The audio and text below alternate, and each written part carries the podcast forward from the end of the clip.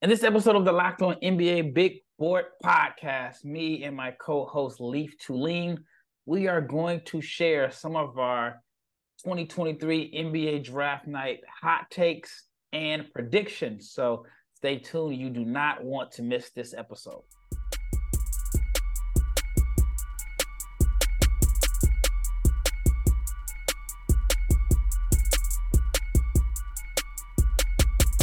Big shout out to each and every person that has made the Locked On NBA Big Board podcast your first listen of the day.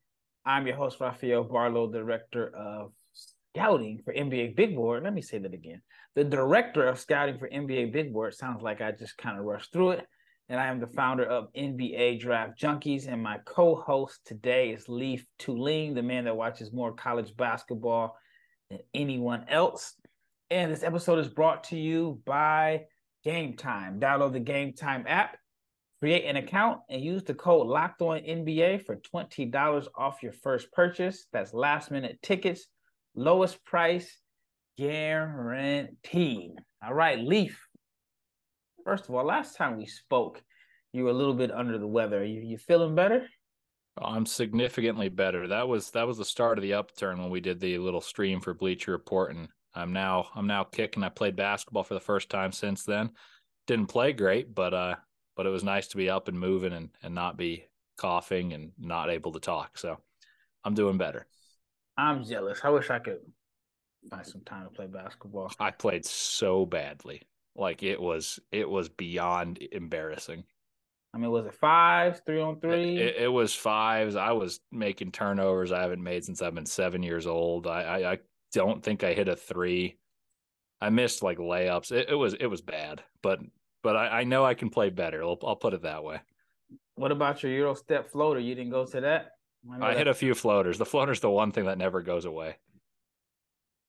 I, I gotta get it. We we gotta run it back either at summer league or the combine next year. I promise to uh to be in better shape. Anyway, you guys don't want to hear us talk about basketball at least are playing basketball, you're locked on NBA big board because you want to hear about players in this upcoming draft. We are just a few days away from the 2023 NBA draft.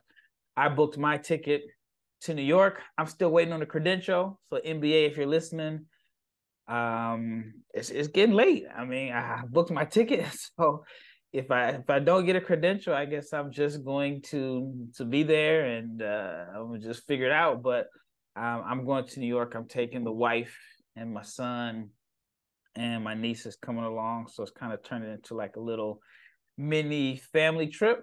All right, let's talk about some hot takes. And I know Leif is known for having hot takes. Well, at least last year you had some hot takes. This year might be a little bit different. I'll let you go first. What is your biggest hot take or prediction for the NBA draft? or this draft class, or it could even be about draft night. I'll I'll go with one I haven't said yet uh, publicly, but my board reflects it.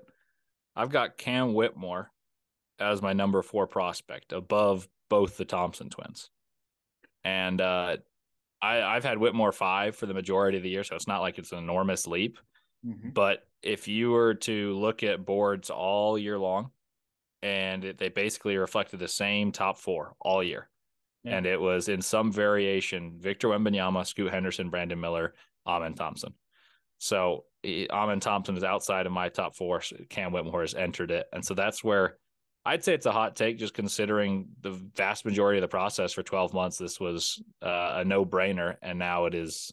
I've got it outside. I think last year my most incendiary take is when uh, Jabari Smith was projected to go number one. I had him in number four, so I don't think it's quite on the same level, but it's a similar take of someone that's projected highly all year outside of the, the, the trio of big names. Yeah, I know a lot of people clown me because I factor in fit. I mean, I do factor in best player available, but I like to factor in fit. And I think if you're Houston and you bring James Harden back, I mean, you have to take Cam Whitmore. I just do not like the combination of James Harden running the point for Houston with Amen or Ausar Thompson coming off the bench or just sharing the floor with him. So I agree. I mean, to me, it's not that much of a hot take. It's definitely against the consensus. But like I said, if I'm Houston and I have the fourth pick and I'm bringing Harden back, or at least I feel comfortable with Harden coming back, then I'm definitely, definitely, without even a doubt, taking taking a uh, Cam Whitmore number four. All right, here's one of my hot takes, and this is more so like a long term hot take. But either Wembanyama, Scoot Henderson, or Brandon Miller one of those three, maybe even two of those three, I'm, I'm coming out swinging with this one, will not be a multi time All Star.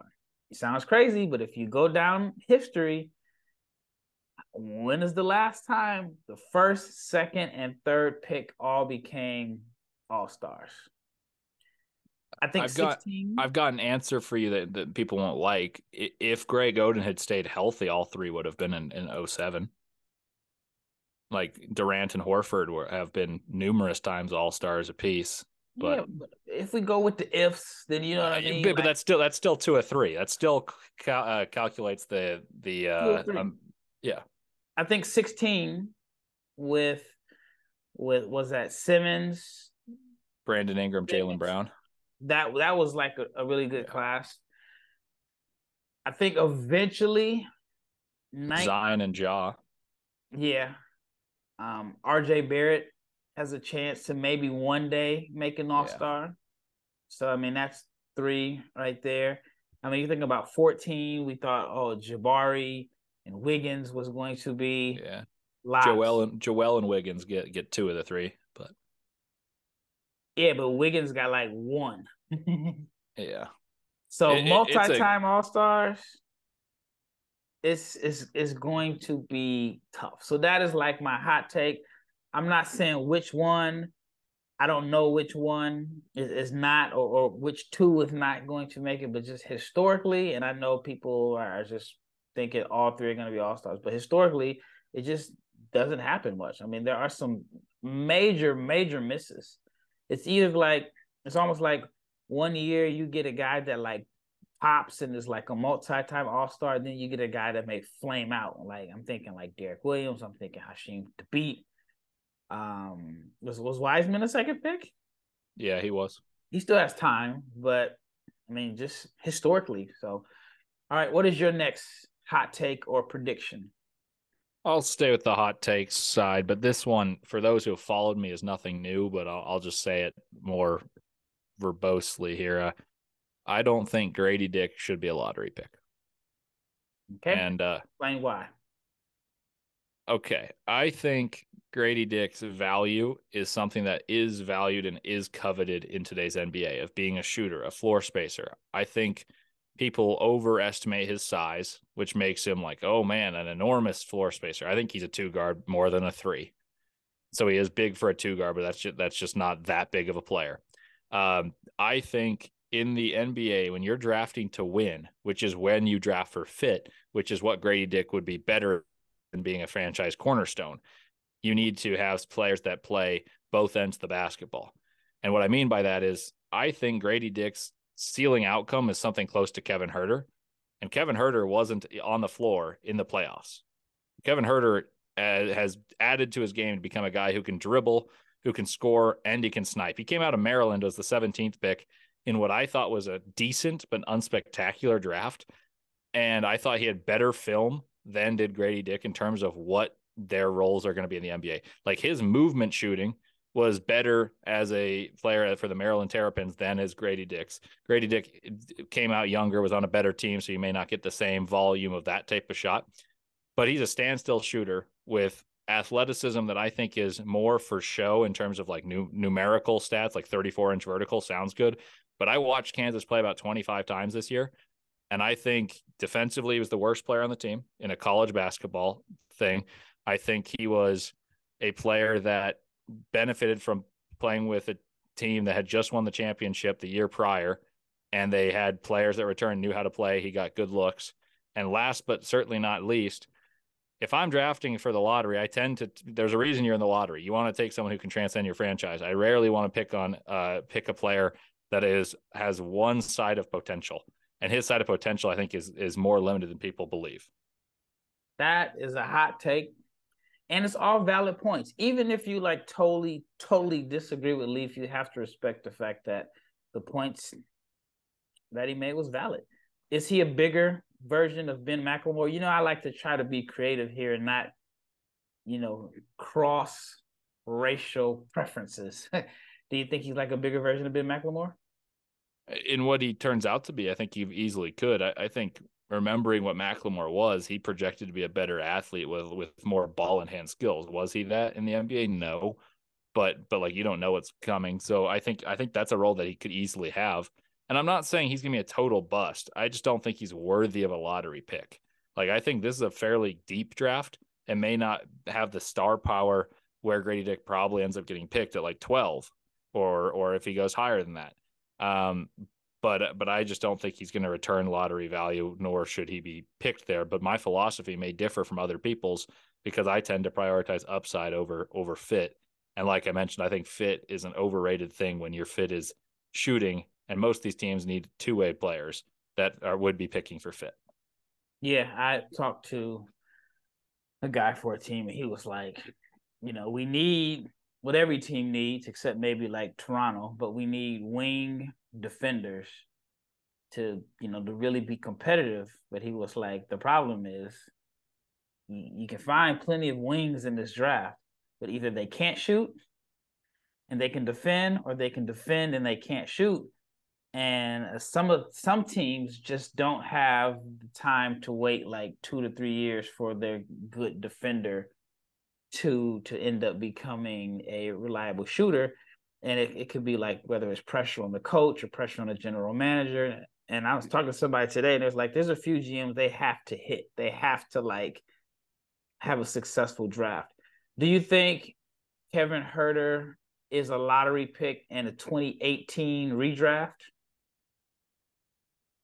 Yes but not confidently.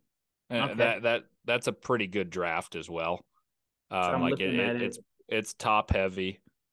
I'd have to pull up the entire draft, but but I based off what I remember, I would say he's probably tail end of the lottery. So it's Ayton, Bagley, mm-hmm. Luka, Jaren Jackson, Trae Young, Mo Bamba, Wendell Carter, Collin Sexton, Kevin Knox, Mikal Bridges, Gilgeous-Alexander, Miles Bridges, Jerome Robinson, Michael Porter Jr. So those are the lottery. Uh, and then there's Brunson. Brunson's in this draft. Uh, and there's Robert Williams. Robert Williams. Uh, so so right by that count, he's the tenth best player, maybe eleven. Well, there's Mitchell Robinson and Gary Trent Jr., Jared okay. Vanderbilt, Bruce Brown, I'd still I'd still still take his body of work over Vanderbilt. Brown's interesting because of the role he played on the championship team, but I, eh, eh, there's a lot of high like recency to that. So I'd say probably 12th pick in that. Yeah, so he's yeah. And, and I th- and I think that's an optimistic outcome for Grady Dick. Like so that that's the point. It's like this is a good draft, and he's and he, I Huerter scored like 17 a game this year, and he's still the 12th pick. Like what I'm saying is that what he brings to the table isn't as valuable as what some of these other players bring. And so in a draft that I consider to be fairly deep in this like this year's cycle, and I could be wrong in time, but like that's the expectation I have. I don't think that's the craziest thing. It just sounds bold because he's largely projected to be top 10 or top 12. And that's why you listen to the Locked On NBA Big Board podcast. We do not go with the consensus. We speak our mind. And if we're wrong, we're wrong. But I think we're right a lot of the times. All right. When we return, we'll get more hot takes and predictions. But let's talk about Gametime. Game Time is the app where you can buy tickets for your favorite events and you do not have to be stressed out because it is fast and it is easy. It is the easiest way for you to buy tickets for sports, music, comedy, and theater near you. They have killer deals on last minute tickets and they have a best price guarantee. So you don't have to worry about stressing over tickets and you can start getting hyped for all the fun that you will have. Again, flash deals on last minute tickets. Tickets are easy to find and buy from multiple events. You get images of the seats and they have the lowest price guarantee. They have an event cancellation protection and even job loss protection. So you can forget all the planning way in advance, you can just go to Gametime and you can get deals on the last minute tickets up to the day of the event. And the events are football, basketball, baseball. They have concerts, comedy, theater, and more. And you always get the best price. If you find tickets in the same section and the same row for less, Gametime will credit you 110% of the difference. That's how confident they are. 110% of the difference. Again, you get the images of the seat before you buy, so you know exactly where you're sitting. And the tickets come to your phone in a matter of seconds, just a couple taps, and they're right at your phone, so you don't got to go through your email. All you have to do, download the Gametime app, create an account, and use the code Locked On NBA for twenty dollars off your first purchase. Terms apply. Again, create an account and use the redeem code Locked On NBA for twenty dollars off your first purchase. Last minute tickets, lowest price guaranteed, game time. Locked on NBA's mock draft special is here and it is bigger than ever. So follow the entire first round in a six episode ultimate mock draft experience that only Locked On can deliver. All the episodes are available now on Locked On NBA Big Board on YouTube or wherever you listen to your podcast. I was on the front desk Leif contributed. I think you did every other pick. Richard Stayman did the picks that Leif's didn't do. It was fun. It, it, was fun recording it. It took a long time to record it, but it was great listening to all the different locked on hosts and their their thoughts. I mean, they had some crazy trades. Some I agree with, some I didn't agree with, but it, it was it was a fun experience. And David Locke put on a show on the Locked On NBA mock draft. Who, who did he end up with? I can't remember now. Uh, Cason Wallace and Keyonte George, I think. Two Dallas guys that were born a day apart.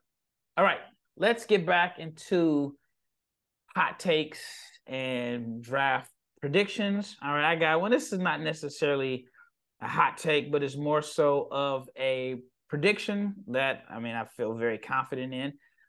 But the Indiana Pacers have four of the top 30 picks, and they're not bringing four rookies into camp. I think they're going to consolidate picks and make a trade for a young wing on a rookie deal. I think they're going after Jonathan Kuminga. Now, whether that means they got to give up Miles Turner, I mean, to me, that's the only thing that makes sense is Miles Turner. I don't think the Warriors would want Duarte or Buddy Hield or anything like that. But that's just my prediction. What are your thoughts on the Pacers moves that that or what are what do you think the Pacers are going to do on draft day?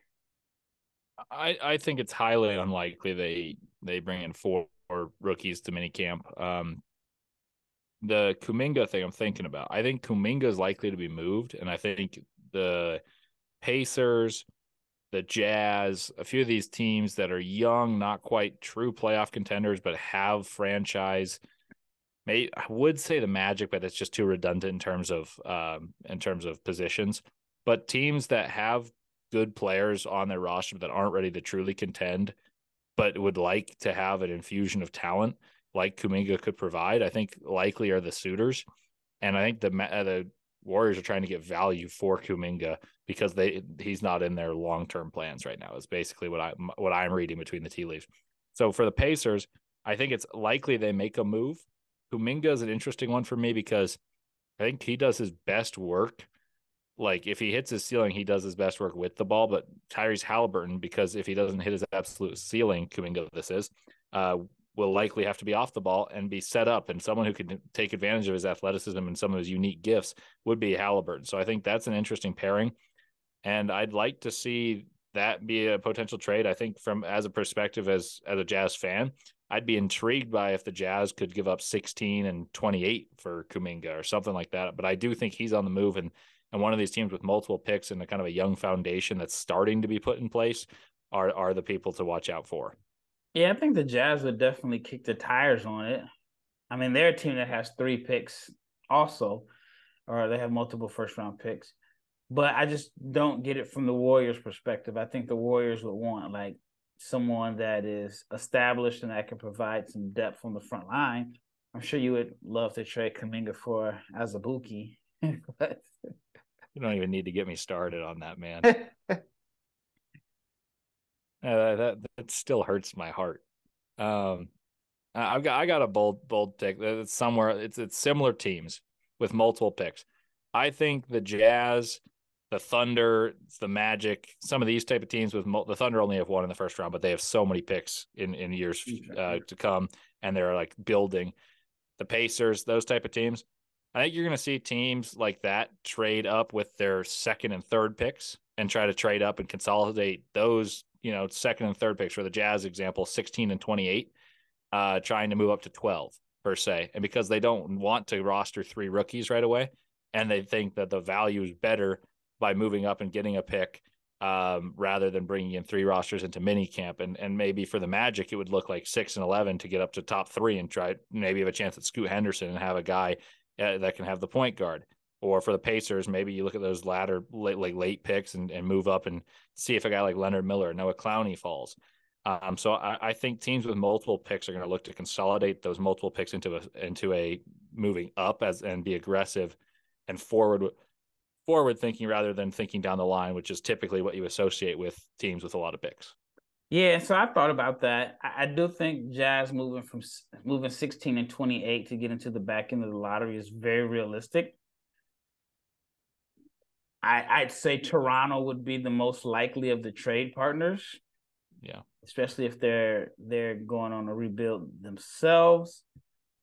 I don't think it makes sense for Portland because if they are going to keep Dame, then they're going to trade for veteran help. So I can't see them trading back to take two more rookies. That was the only one with multiple picks I didn't think made sense. Even Houston. I mean, Houston mm-hmm. doesn't have well, they do have multiple picks. Yeah, they got four and twenty. Four and twenty. I, I think they're gonna dump twenty. I don't, mm-hmm. don't think they want to bring any more guys. I mean, someone told me today that they feel like Rafael Stone is not necessarily on the hot seat, but he's he's he's got to have a big draft. I mean, they've had three years of the worst record in franchise history, and this is you know they have to show like major progression this year. I mean, I think the expectations are going to be higher with Ime as the coach, but they got to win 30 to 35 games and you know it, it just depends on what happens with the whole James Harden situation. So it's um, I think it's going to be a crazy night, full of full of trades. Another team, well, you think Washington would be interested in that? That is an intriguing one. I I think if I were Washington with Beal on the move out, I might consider moving up and trying to get a guy who could be a franchise altering talent like try to move up. I, I think the, the the way I should have phrased this is that I think a lot of teams with multiple picks are going to try to be aggressive, and and sometimes teams with multiple picks uh, like sit on their laurels, you know, consolidate those assets because they're in a long term building process. I think the teams this year are going to be aggressive and try to fast forward the rebuilding process, but I don't think it's necessarily taking a shortcut. I think this is being aggressive and forward thinking is actually really intelligent. Like I talked on on Locked On Jazz about this is is how the Jazz move up because they like someone at 12 or 13 and they go up 16 and 28 and they don't roster three, they roster two, and they now have a they have a better chance to me of having an A plus graded draft is the way I phrased it. Uh, if they take someone at 9 and 12 they really like, then they do at 9, 16, and 28. When 16 and 28, there's slimmer pickings for who they want to take. Yeah, I I would say Coulibaly at nine, Keyonte George at two, at 13 with the Raptors. With the Raptors. All right. And this kind of goes into what I was saying. And it's another prediction that I have. Nick Smith falls outside of the lottery. I think Coulibaly on the rise. And I think Nick Smith is the person that falls out. And maybe even Kobe Bufkin could, could sneak into that back end range. And so I think Nick Smith falls outside of the lottery, but I do not see him getting past the Lakers at 17. What are your thoughts on that? I see you kind of smiling and smirking.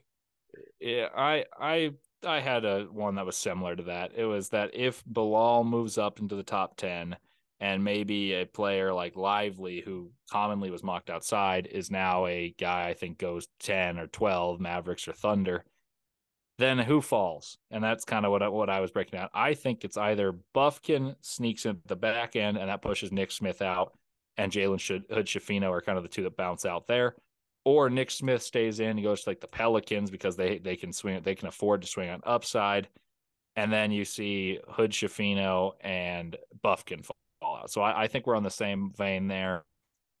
And then the the question really is to me is Coulibaly a top 10 guy and then what players that we have mocked as top 10 slip out? Like does Cason Wallace now not make as much sense if he goes to a landing spot that typically would have suited Cason Wallace? Does he start to slide?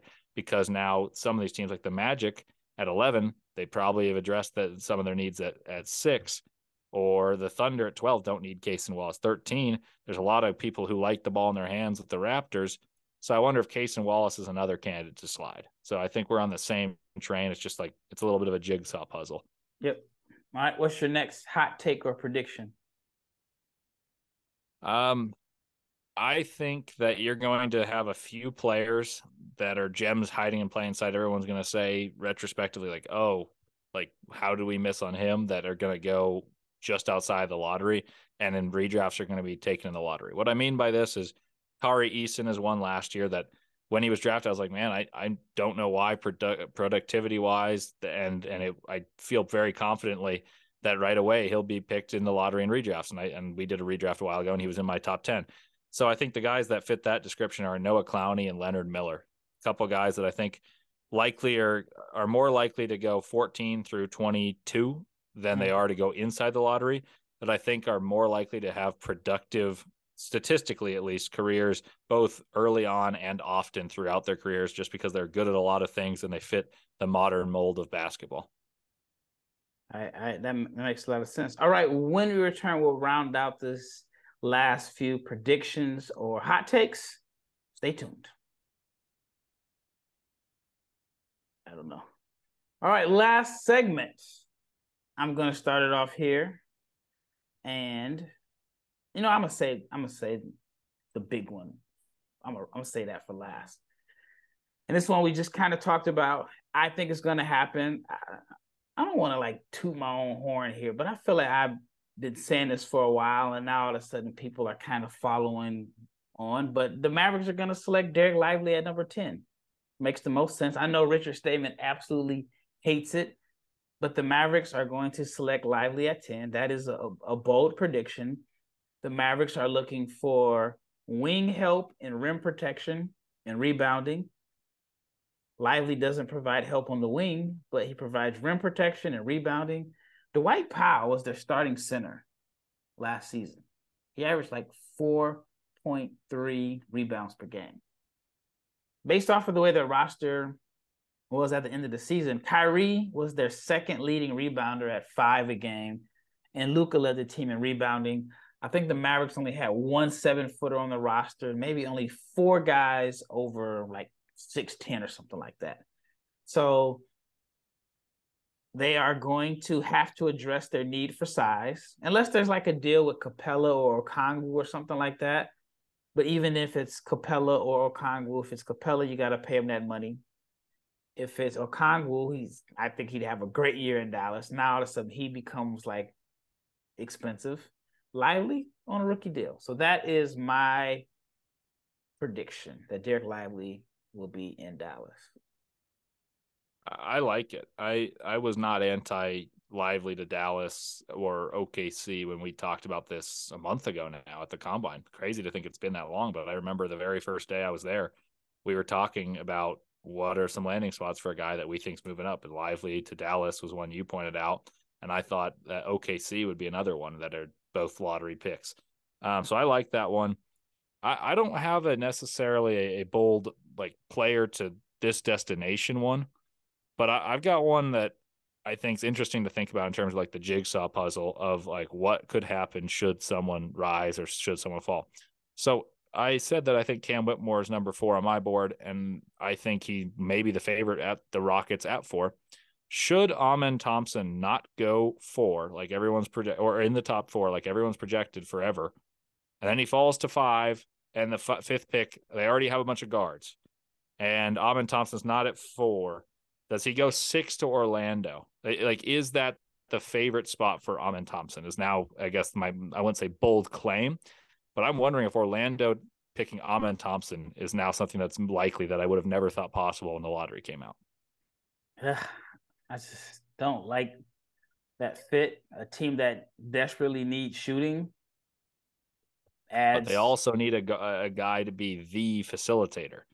Yeah, and I mean it's like you get to a, a sticky situation because, and I and I know it doesn't happen often, but I think in a fair like training camp, like what what do you what do you do with Amen and Markelle Fultz and Cole Anthony and, and Jalen Suggs? You give up on Suggs already.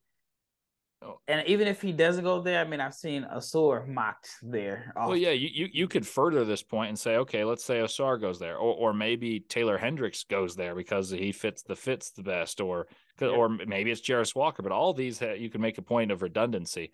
So how far do the Thompson twins slip if Amen doesn't go for? Because I think that begins this like landslide of where fit actually matters. Whereas typically I'm totally best player available, but like the Pistons make absolutely zero sense at five. At six, you can make there. There's there's ways it can work, but there are issues. Seven, they've got Tyrese Halliburton and Nembhard, and they've got Bennedict Mathurin. Number eight, like that makes sense. I think the end of the slide would be eight but now you've got too many players for too few slots. So I, I think that could be something that would be very fun to track. And I think it'll likely be the kind of the talk of draft night once we get to that range of the draft. Yep. I think it's going to be a lot, a lot of trades. And I'm going to lump two in since we're, we're, we're running out of time here. I think that if Brandon Miller goes number two, Scoot Henderson is going to Portland, that pick will be immediately traded. And I also think that Bradley Beal will be moved on draft night, and it is going to be a complete rebuild for the Washington Wizards. I don't know what they can get for Beal just because his salary is so massive, and you'd have to. I mean, if you're a team getting Beal, you probably got to gut your roster and, and your future.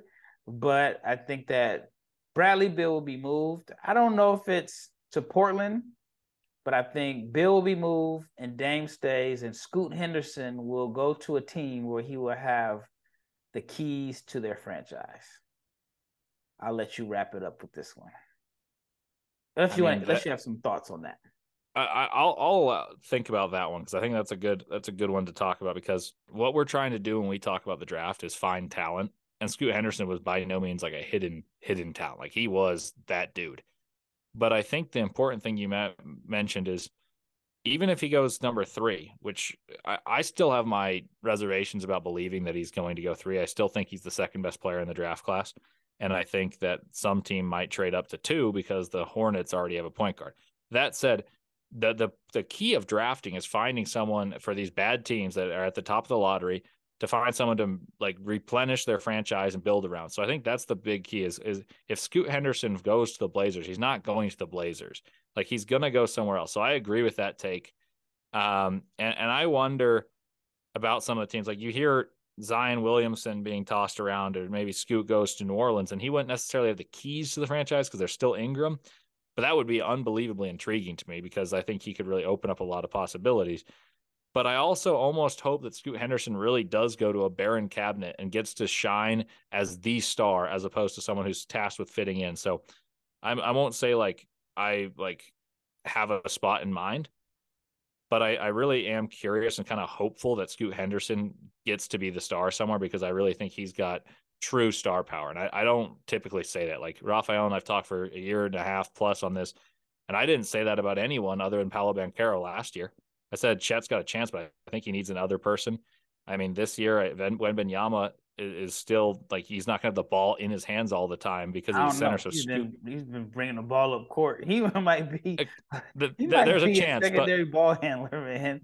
There's a chance, but Scoot's got a chance to be the guy with the ball in his hands for a franchise for 10, 15 years. And I really want to see him have that chance to flourish. Yeah. Hey, I wouldn't be surprised if if Vic plays some three and he's like making plays. I mean, I did you see the play today where he like brought the ball up the court passed it, and then caught a backwards lob. And then there was a I, play that went viral last week where the guy was like trying to be aggressive and getting all in his space. That was ridiculously and, good defense too. Like, like I know yeah. he was in the highlight, but that was great defense. And Wembanyama still made it look like pedestrian at seven foot five. Yep. All right, your last prediction. Uh, I think my last prediction it will be that there's going to be three teams that make a trade in the lottery. Three teams. All right. Three teams. I can the top 14. Yeah. So I, I don't I don't want to pick which teams. I think we've talked about some of the candidates and some maybe maybe a team that's from outside the lottery trades into the lottery, and I still will count that. But if you look at previous drafts, that that's pretty rare. And I think this year a lot of teams aren't satisfied with their pick and they have more ambition than a lot of lottery teams typically do in terms of contending in the short term, which I think accelerates trade talk. So I, I'll go with three teams in the lottery make trades. I think so too. It's crazy because you hear about how strong of a class it is, but if it's a strong class, why are teams in the top five, four of the top five teams, interested in possibly trading their picks? Well, that wraps up this episode of the Locked On NBA Big Board podcast. Me and Leif, we shared some of our hot takes and predictions for, I guess you can say, for next season, the NBA draft and the draft night. Stay tuned. Next week is draft week. Next week is draft week. It's like we've been talking about these guys since August. It is finally here. I'm looking forward to it. Like I said, I'll be in New York and I have some stuff. I have some some some some interesting uh, podcasts coming up next week. All right, once again, it's Rafael Barlowe, Leif Thulin, and we are out.